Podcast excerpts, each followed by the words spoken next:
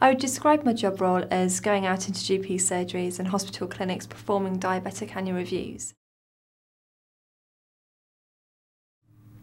Um, my employment background is working as a um, assistant manager of a retail store.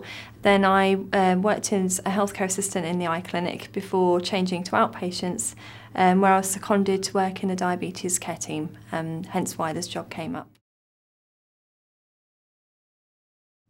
The training involved for this job role, um, including when I was working in the eye clinic and outpatients, we did about 57 hours worth of training, um, which was all in-house by podiatrists, dietitians, um, going out into GP practices, shadowing the nurses and the diabetes specialist nurses as well. I've also done my level 2 NVQ in direct care.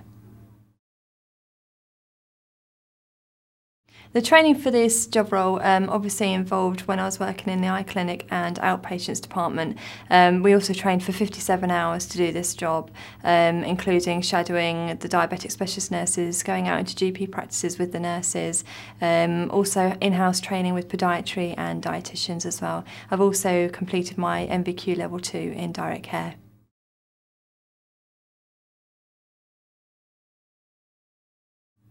I do think my job has um, eased the workload for GPs and nurses purely because there's so many diabetics around. Unfortunately, they weren't getting their annual reviews. This way, I go in, perform the annual reviews, and the GPs and nurses can concentrate on more problematic cases.